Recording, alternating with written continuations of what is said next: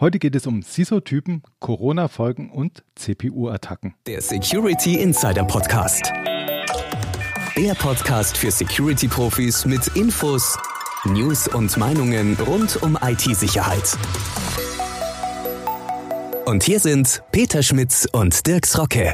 Hallo und herzlich willkommen zum Security Insider Podcast. Für Sie am Mikrofon ist wieder Dirk Srocko und bei mir im Studio sitzt Peter Schmitz, Chefredakteur von Security Insider. Hallo Peter, grüß dich. Hallo Dirk, servus, schön, dass du da bist.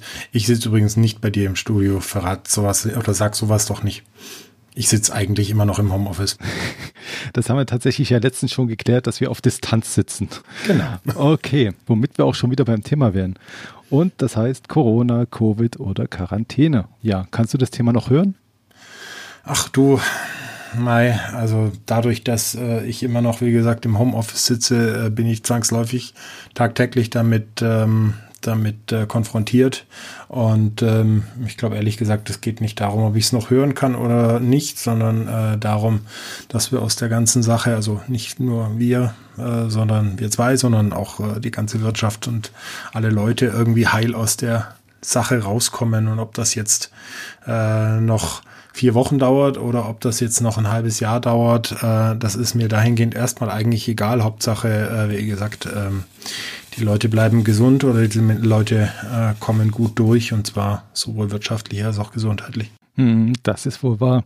Und der Weg, wie wir durchkommen, der wird ja tagtäglich neu diskutiert und neu aufgestellt, ne? Und das ist ziemlich spannend, also finde ich zumindest, wie sich die Empfehlungen und Einschätzungen jetzt innerhalb, sagen wir mal, allein des letzten Monats jetzt geändert haben. Also von den Masken, die man erst gar nicht brauchte, jetzt werden sie empfohlen bzw. schon vorgeschrieben im öffentlichen Nahverkehr und in Geschäften, dass man die tragen soll. Und an anderer Stelle ist es halt so, dass man dann schon wieder weniger vorsichtig ist, dass die ersten Wissenschaftler schon wieder sagen, ja, der Lockdown war vielleicht ein bisschen übertrieben und die Maßnahmen vielleicht ein bisschen zu strikt gewesen. Ja, aber weißt du, ich finde, da kann man eine schöne Parallele zur Security ziehen. Also jeder hat seine Meinung darüber, wie man irgendetwas richtig oder besser oder weniger gut machen kann. Aber ich kann, solange ich nur auf einer grünen Wiese diskutiere und nichts passiert ist, kann ich viel behaupten, ne? Es geht halt am Ende aber darum, dass sowohl bei Corona als auch bei der IT-Sicherheit, dass man einfach sicherstellen muss, dass möglichst nichts passiert und dass man dann, wenn etwas passiert, also sprich, wenn Infektionen stattfinden oder wenn ich eine Malware im System habe, dass die Mechanismen dann entsprechend greifen, um eine Infektion oder eine Weiterverbreitung der Infektion zu verhindern. Und von daher ist das einfach auch immer eine sehr subjektive Geschichte. Was ist jetzt der richtige Weg? Im Nachhinein ist man immer schlauer. Aber ob das jetzt richtig oder falsch ist, wie man da eben zum Beispiel jetzt im Moment mit der Corona-Krise vorgeht, ich mag es mir nicht herausnehmen, das zu beurteilen. Und ich glaube, dass da aber auch ganz, ganz wichtig ist zu wissen, dass sich halt einfach unheimlich viel verändert ständig. Auch da wieder wie bei der Security. Ich habe täglich eine verändernde Lage und auf die muss man sich einfach täglich neu ausrichten und das täglich neu evaluieren und überprüfen, ob die Aktionen und die Maßnahmen noch korrekt sind. Stimmt, du hast das schon angedeutet. Gerade der Security-Verantwortliche soll das Problem eigentlich kennen. Weil auf der einen Seite, wenn das Kind in den Brunnen gefallen ist, also wenn ich jetzt einen Hackergriff habe oder irgendwelche Daten kompromittiert sind, da ist es natürlich leicht zu sagen, ja, hättest du mal vorher was gemacht. Wenn das allerdings nicht passiert, ist es schon ein bisschen schwerer, ja, seine Aktion, die Präventive vielleicht, die das verhindert hat, zu rechtfertigen. Mhm.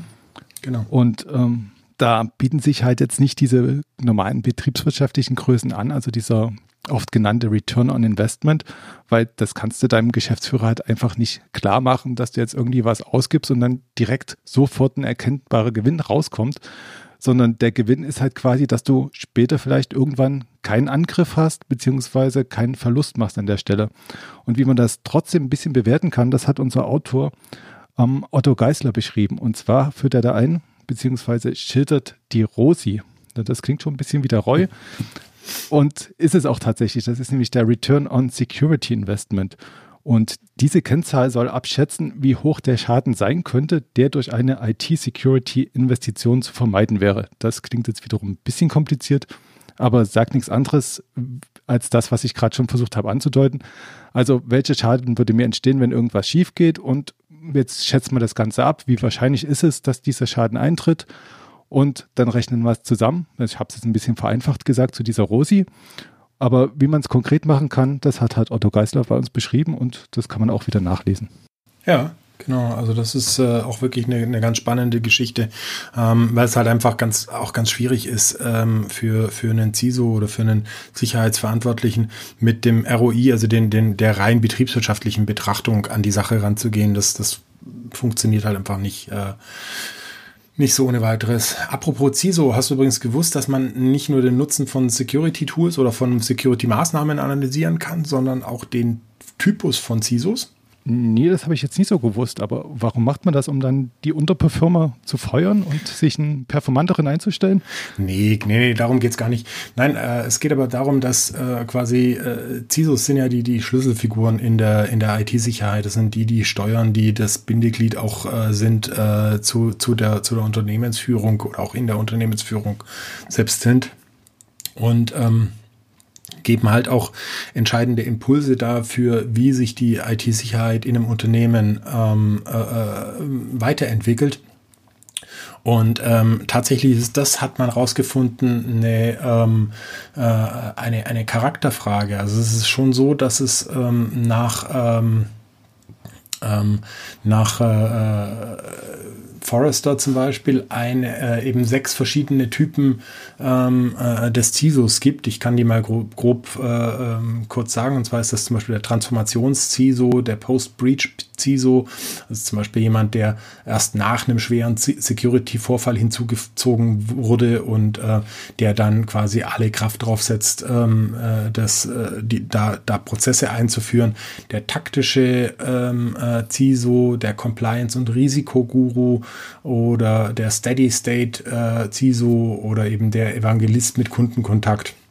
Der ist zum Beispiel ein CISO, der die Verantwortung für die Sicherheit im Unternehmen und auch der Produkte und der Dienstleistungen des Unternehmens übernommen hat und auch quasi das Gesicht gegenüber dem Kunden geworden ist. Also von der Handlungsweise, so wie damals zum Beispiel Microsoft rangegangen ist, als sie gesagt haben, sie setzen jetzt voll auf Sicherheit und da Windows quasi umgekrempelt haben oder eben zum Beispiel auch Zoom, die jetzt sagen, sie machen 90 Tage Pause und setzen alles nur noch auf Sicherheit. In beiden Fällen hat man aber tatsächlich zum Beispiel kein Gesicht mit dem jeweiligen Unternehmen verbunden. Aber das kann natürlich auch eben der Fall sein, dass es da einen CISO gibt, der wirklich dass diese IT-Sicherheit so stark lebt, dass man ihn quasi als Evangelisten vorne heransetzt.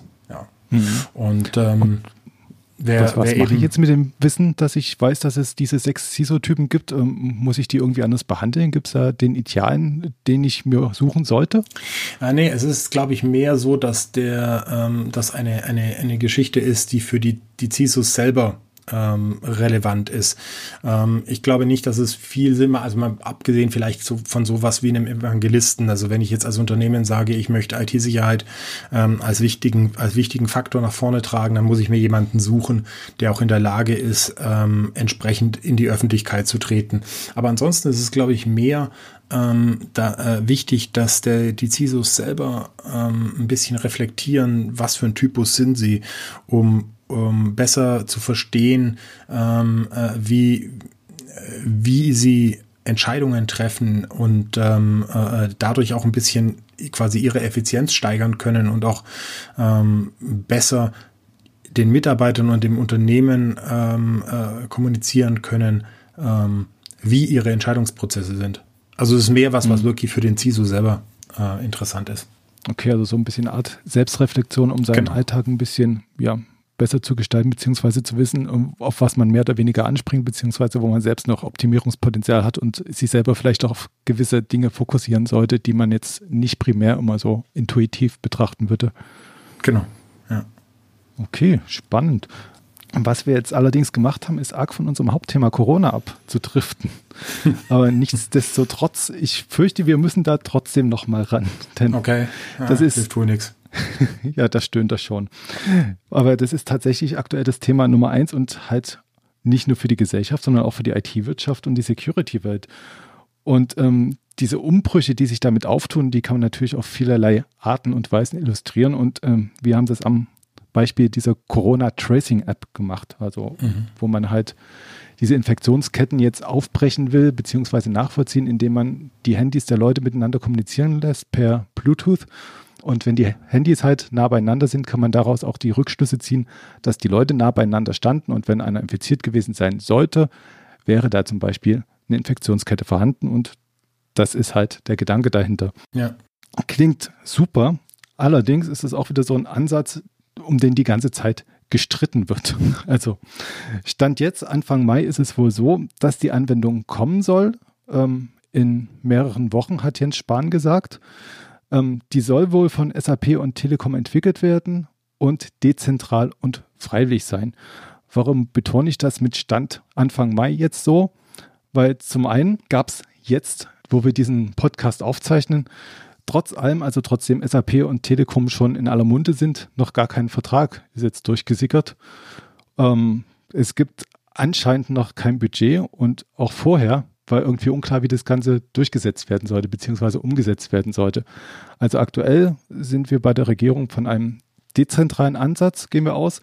Ursprünglich war es aber ein zentraler Ansatz, der geplant wurde. Da gibt es verschiedene Frameworks und das erste Framework, was da halt in Erwägung gezogen wurde seitens der Regierung, wurde halt arg kritisiert von verschiedenen netzpolitischen Organisationen.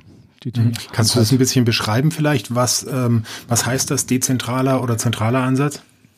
Klar, also zentraler Ansatz, da hast du halt einen Server, einen zentralen Server, der dann die ganzen Kontaktdaten verarbeitet. Also du hast dann an einer zentralen Stelle ja eine Datenbank, die auswertet, wer hat wen getroffen. Und da hast du natürlich ein gewisses Missbrauchspotenzial wieder, weil du sammelst die ganzen Daten an einer Stelle. Dezentraler Ansatz wäre, dass die Daten halt auf den Endgeräten gespeichert werden und dann halt auf den Endgeräten auch der Vergleich stattfindet. Wen hat man getroffen? Also das sind jetzt so grob die beiden konkurrierenden Ansätze.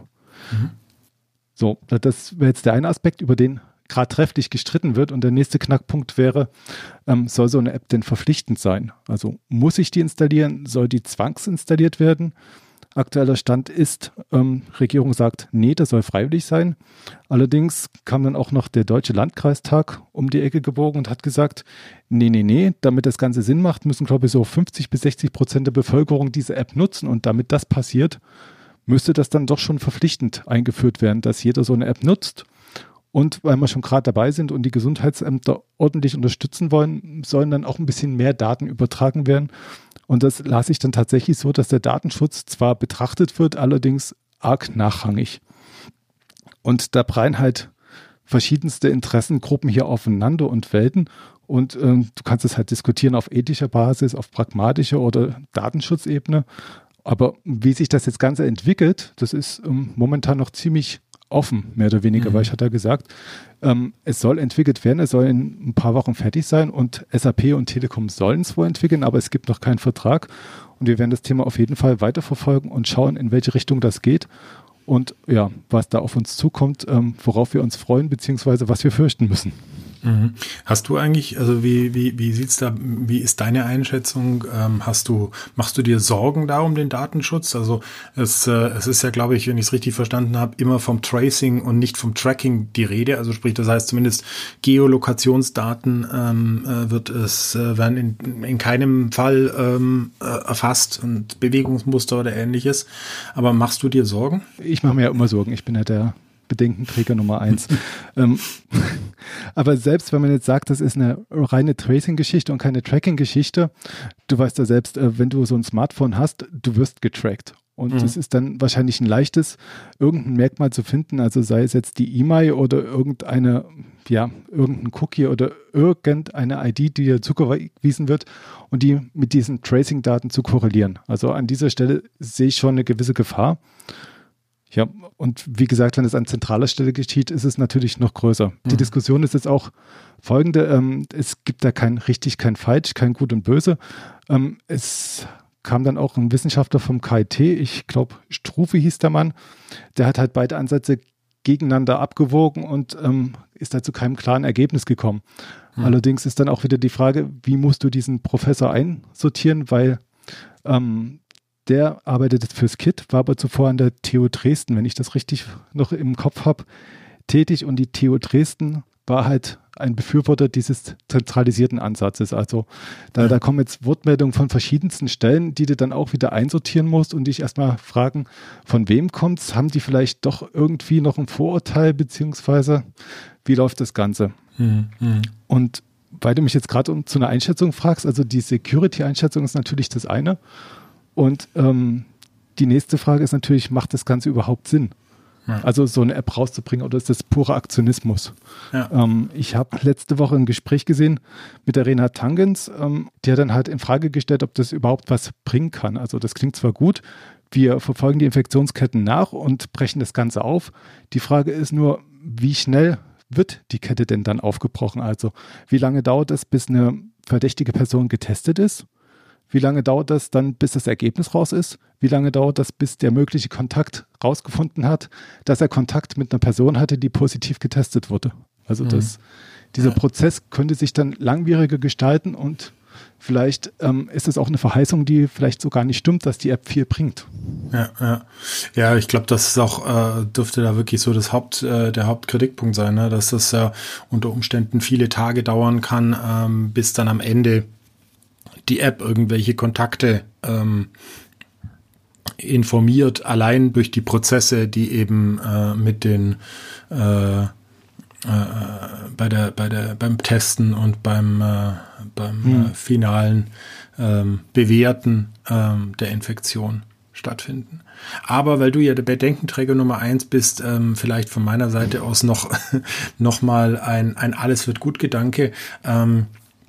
Ich sehe ja auch immer das Risiko natürlich, dass der Datenschutz bei sowas zu kurz kommt. Aber für mich ist natürlich auch immer der Punkt dass selbst wenn der Datenschutz jetzt bei den Planungen und selbst wenn der jetzt bei den Entscheidungen zu kurz kommt, aber es ist ja doch Gott sei Dank immer noch so, dass wir am Schluss immer noch eine Aufsichtsbehörde haben, die im Zweifelsfall dann trotzdem noch den Stecker ziehen kann und sagen kann, ja, das ist ja eine schöne Überlegung, die ihr da habt, aber so nicht. Also von daher gibt's da im Zweifelsfall auch immer noch ein Sicherheitsnetz quasi in Form der Aufsichtsbehörden und der Gerichte, die sowas dann, wenn es quasi zu wild wird, das Ganze auch noch stoppen können. Aber weil du jetzt hier, finde ich, so schön gezeigt hast, auch wie durcheinander und wie wild diese Thematik dieser Tracing-App ist, das Gleiche sieht man ja wirklich auch bei der Arbeitswelt aktuell, wie die im Moment durchgewirbelt wird bei den Unternehmen, die arbeiten dürfen, also die Gott sei Dank nicht komplett im Shutdown sind. Da sieht man erstmal, wie viel da im Moment passiert. Sachen, die man sich vor ein paar Monaten noch nicht im Traum hätte vorstellen können und wo Leute jahrelang darauf hingewirkt haben, dass sie zum Beispiel eben mehr Möglichkeiten kriegen, im Homeoffice zu arbeiten. Das ist jetzt auf einmal Realität und das ist auch ganz, ganz spannend, da zu sehen, wie Unternehmen damit kämpfen, dass sie jetzt in dieser Lage auf der einen Seite weiter produktiv bleiben können und auf der anderen Seite trotzdem sicher bleiben, wenn sie ihre Mitarbeiter im Homeoffice arbeiten lassen. Und da kann ich schon mal einen kleinen Ausblick geben. Wir werden da Mitte Mai im nächsten Podcast mal einen genaueren Blick drauf werfen auf dieses Thema Homeoffice, sicher und produktiv arbeiten.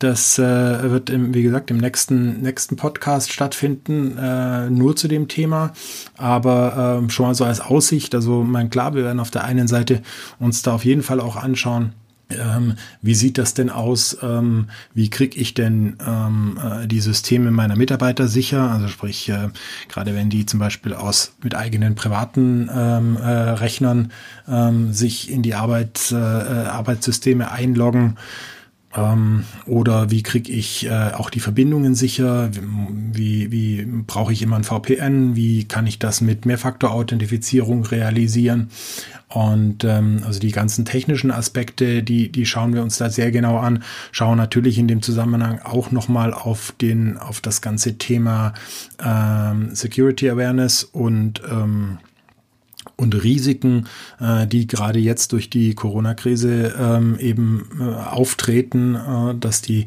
Leute im Homeoffice eben gerade erstes Prime-Target quasi sind für die Cyberkriminellen.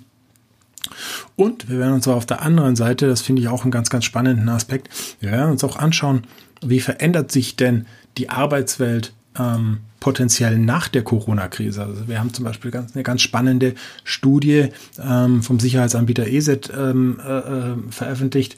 Da geht's darum, dass die mal eben die Leute, die jetzt arbeiten, befragt haben nach ihren Erfahrungen und ihren Wünschen auch für die Zukunft. Und da haben fast 70% zum Beispiel gesagt, dass sie gerne für die Zukunft Lockerungen bei den Arbeitsmodalitäten sich wünschen, also dass sie mehr aus dem Homeoffice arbeiten wollen, dass sie vielleicht mal einen Tag in der Woche oder Ähnliches aus dem Homeoffice arbeiten wollen. Also es gibt doch durchaus etwas, wo man sagen kann, dass die Leute auch etwas Positives aus dieser schlimmen Situation mitnehmen und feststellen, wo sie positive Effekte vielleicht auch für die Zukunft mitnehmen können. Also das mal schon so als Aussicht, was der nächste Podcast dann bringen wird. Das sind ja die besten Aussichten sowohl bei Podcast als auch bei Arbeitswelt, was du jetzt gerade geschildert hast. Nichtsdestotrotz als Bedenkenreger muss ich natürlich meiner Rolle gerecht werden und auch noch vielleicht mal ein bisschen die negativen Aspekte noch ein bisschen mehr rauspicken, als du das vielleicht gerade getan hast. Also du hast ja gerade gesagt, der wesentliche Aspekt des Ganzen ist, dass man auch sicher zu Hause arbeitet, und genau das ist aktuell noch ein gewisses Problem. Also es gibt da die verschiedensten Angriffe, die thematisch auf Covid-19 gemünzt sind, also wo man versucht, die Leute jetzt wieder abzufischen. Es gibt jetzt, wie du schon gesagt hast, die tollsten Tools, um zusammenzuarbeiten, wenn man im Homeoffice ist. Allerdings merkt man erst jetzt, wo diese Tools eingesetzt werden, was die vielleicht auch für Schwachstellen haben. Also wir hatten jetzt über dieses Zoom-Bombing gesprochen. Also Zoom ist dieser Anbieter, wo man diese Telekonferenzen machen kann. Und da war es wohl so, dass unberechtigte Nutzer solche Konferenzen stören konnten. Und da gibt es halt auch noch einiges zu tun. Aber es ist jetzt nicht nur die Technik, sondern es ist auch die Organisation. Ich denke jetzt an die Schüler, die sind zu Hause, machen Teleteaching, und das ist zwar super, dass das jetzt so langsam wird, dass man jetzt so ein bisschen die Digitalisierung doch in die Bildung bringt, weil es ja schon seit Jahren im Gespräch ist und jetzt gelingt es dann langsam. Allerdings muss man auch bedenken, das sind Organisationen, die zuvor wenig mit Digitalisierung am Hut haben. Und wenn ich jetzt wieder an das Thema Awareness denke, womit ein gestandenes Unternehmen schon die ganze Zeit zu kämpfen hat, seine Mitarbeiter mehr oder weniger auf Kurs zu bringen, dass man vielleicht nicht alles anklickt, ein bisschen vorsichtiger und skeptisch ist. Ja, bei den Schulen ist es umso wichtiger. Wir hatten einen Artikel, und zwar wurde da zitiert die Rayna Stamboliyska. Die ist auf jeden Fall Vice President Governance and Public Affairs bei Yes We Hack. Und die hat gesagt, Tools für den Bildungsbereich und den Heimunterricht sind besonders leichte Ziele, da sich Lehrer und Schüler aufgrund mangelnder IT-Kenntnisse häufig leicht erpressen lassen. Also da sieht man schon wieder auf der einen Seite die Möglichkeiten, die das bringt, aber auf der anderen Seite auch die Gefahren bzw. die Möglichkeiten, die das für die Gegenseite bringt. Und ganz interessant fand ich jetzt auch, dass die DDoS-Attacken wohl Anfang des Jahres akut zugenommen haben. Das hat Link11 berichtet. Die haben es in ihrem DDoS-Report zum Quartal 1 2020 gesagt. Aber ich habe was Ähnliches auch gefunden bei Nokia. Und die haben das direkt auf die Corona-Krise zurückgeführt. und haben gesagt, dass die DDoS-Attacken um 40% zugenommen hätten im Vergleich zu der vorherigen Zeit. Die sind jetzt noch am Überlegen, woran das liegen könnte und wie das zusammenhängt. Aber das sind halt auch die mehr oder weniger negativen Auswirkungen, die man nicht ganz aus den Augen verlieren sollte. Auf jeden Fall, ja. Aber wie gesagt, ich warne nicht nur, ich liefere natürlich auch Hinweise und Hilfestellungen. Zum Thema DDoS hatten wir zum Beispiel einen Artikel, wie man das vermeiden kann. Also das verlinken wir unterhalb des Videos auch nochmal. Mhm. So. Und alles Weitere gibt es dann auf jeden Fall im nächsten Podcast. Genau. Jetzt habe ich mich langsam ein bisschen in Rage geredet um das Thema Corona. Jetzt ist aber auch wieder gut, oder? Ja, also wegen mir können wir gerne jetzt zum nächsten Drama übergehen. Zum nächsten Drama. Was wäre denn unser Schwerpunkt diesen Monat gewesen, wenn es kein Virus gegeben hätte? Hardware- und CPU-Schwachstellen wäre eigentlich das Thema gewesen. Hatten wir ja im letzten Podcast schon und da ging es ja diesen Monat gleich nochmal munter weiter. Also in unserem Podcast ging es ja richtig heiß her mit dem Professor Eisenbart von der Uni Lübeck. Der hat uns erklärt, wie diese ganzen CPU-Schwachstellen im Detail funktionieren, beziehungsweise wo die herkommen. Und wer es noch nicht gehört hat, das kann ich an dieser Stelle auch nur empfehlen, weil der Professor Eisenbart sagt uns da auch, was wir von ihm in nächster Zeit noch erwarten können. Also er gibt einen kleinen Ausblick, ein kleines Sneak-Preview auf seine nächsten Forschungsergebnisse.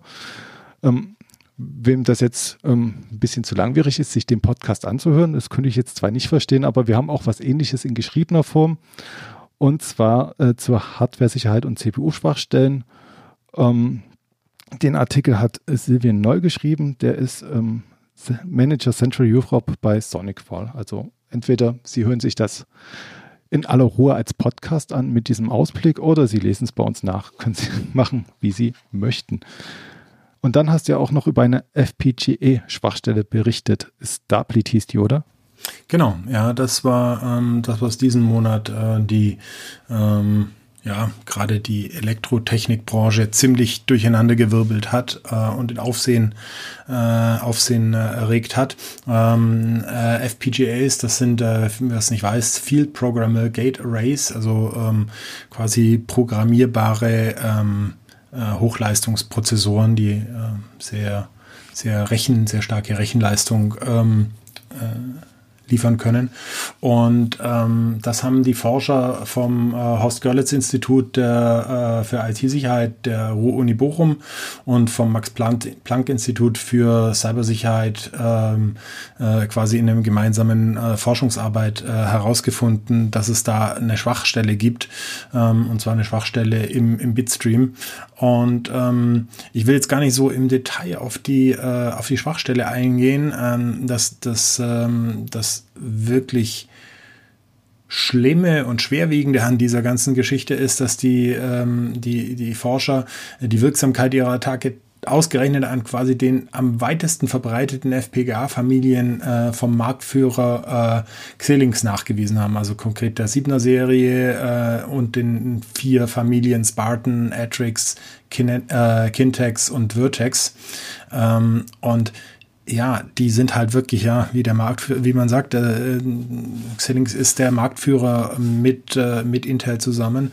Und die Dinger stecken überall drin. Ja? Also überall, wo man Rechenleistung braucht, stecken diese FPGAs drin.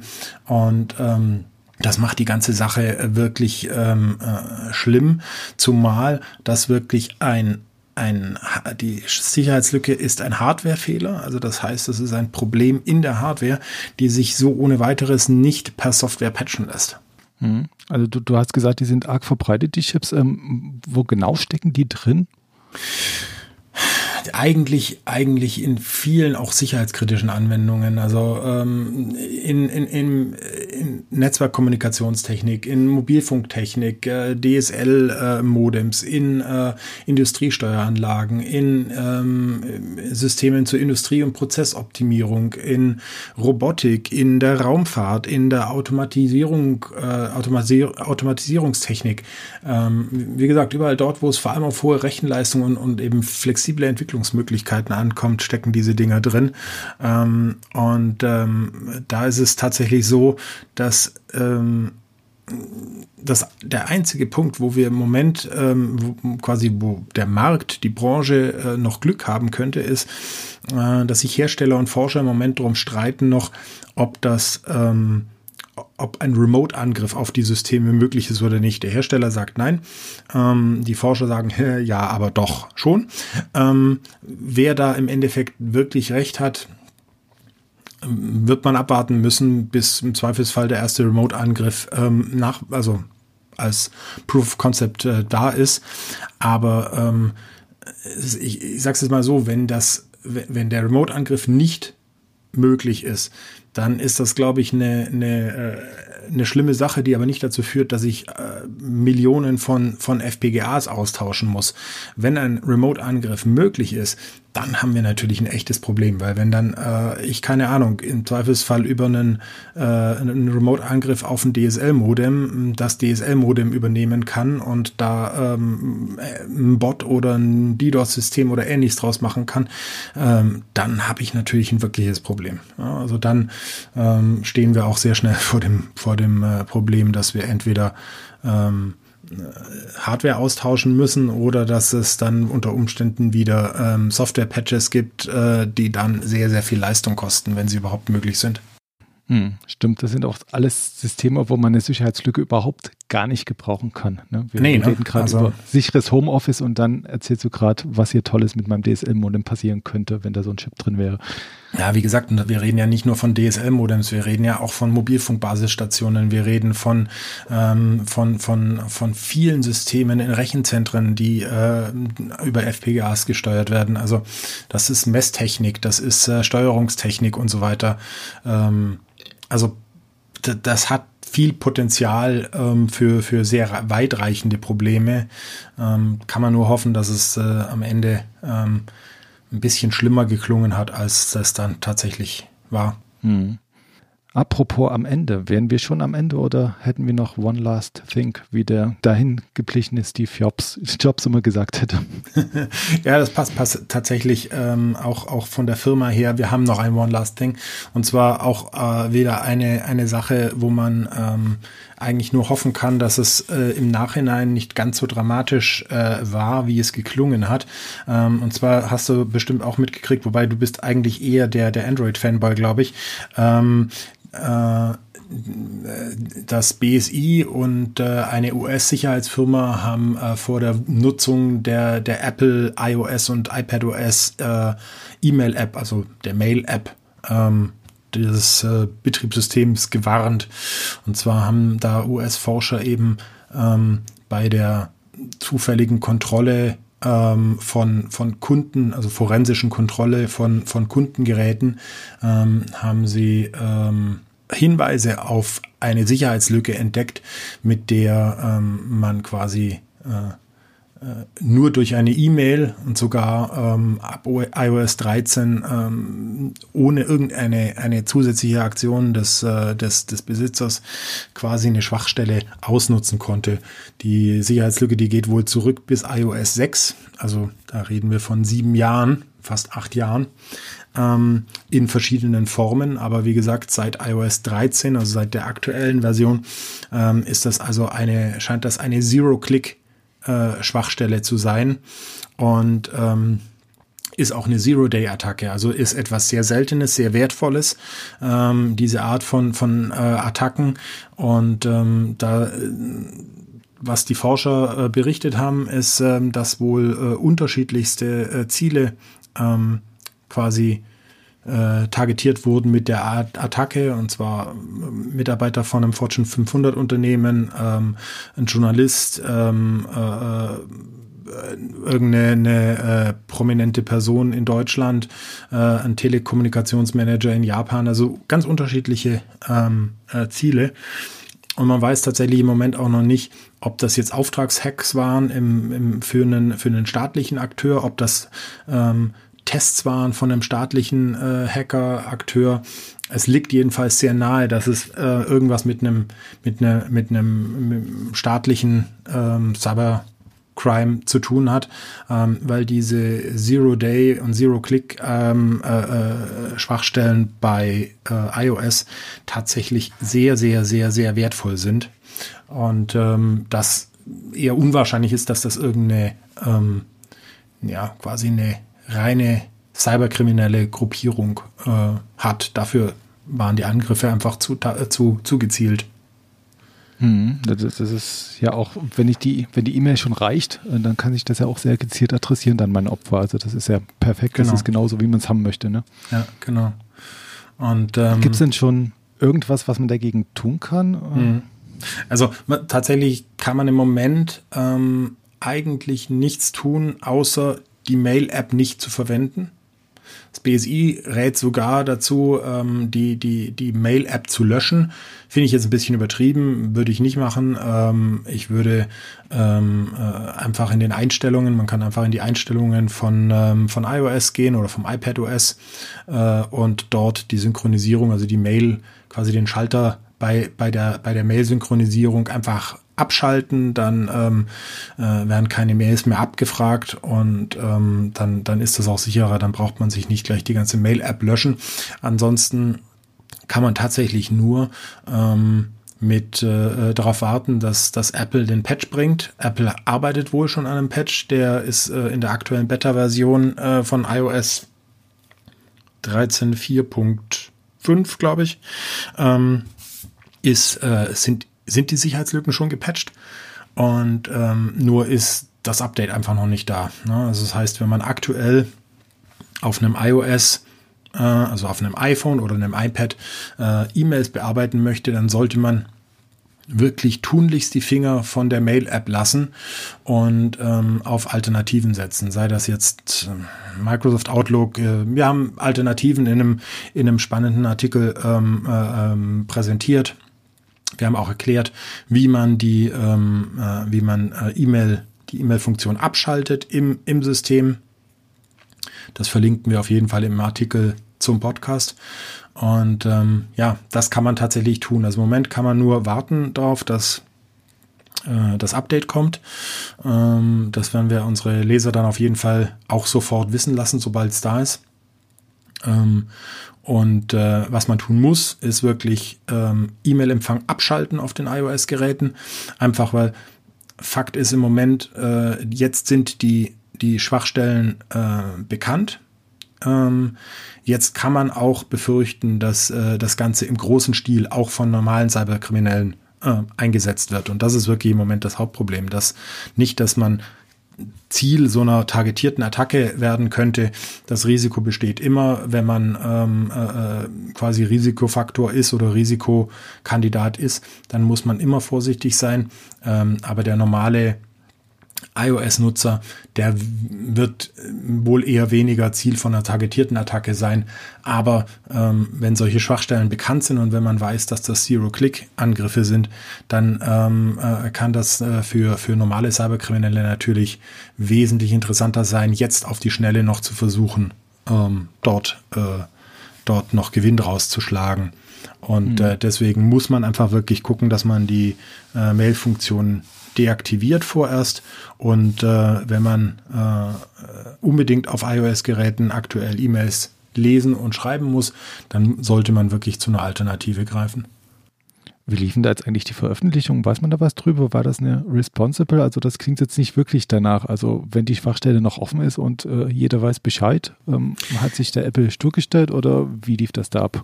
Ja, das ist ein bisschen schwierig. Also laut Aussage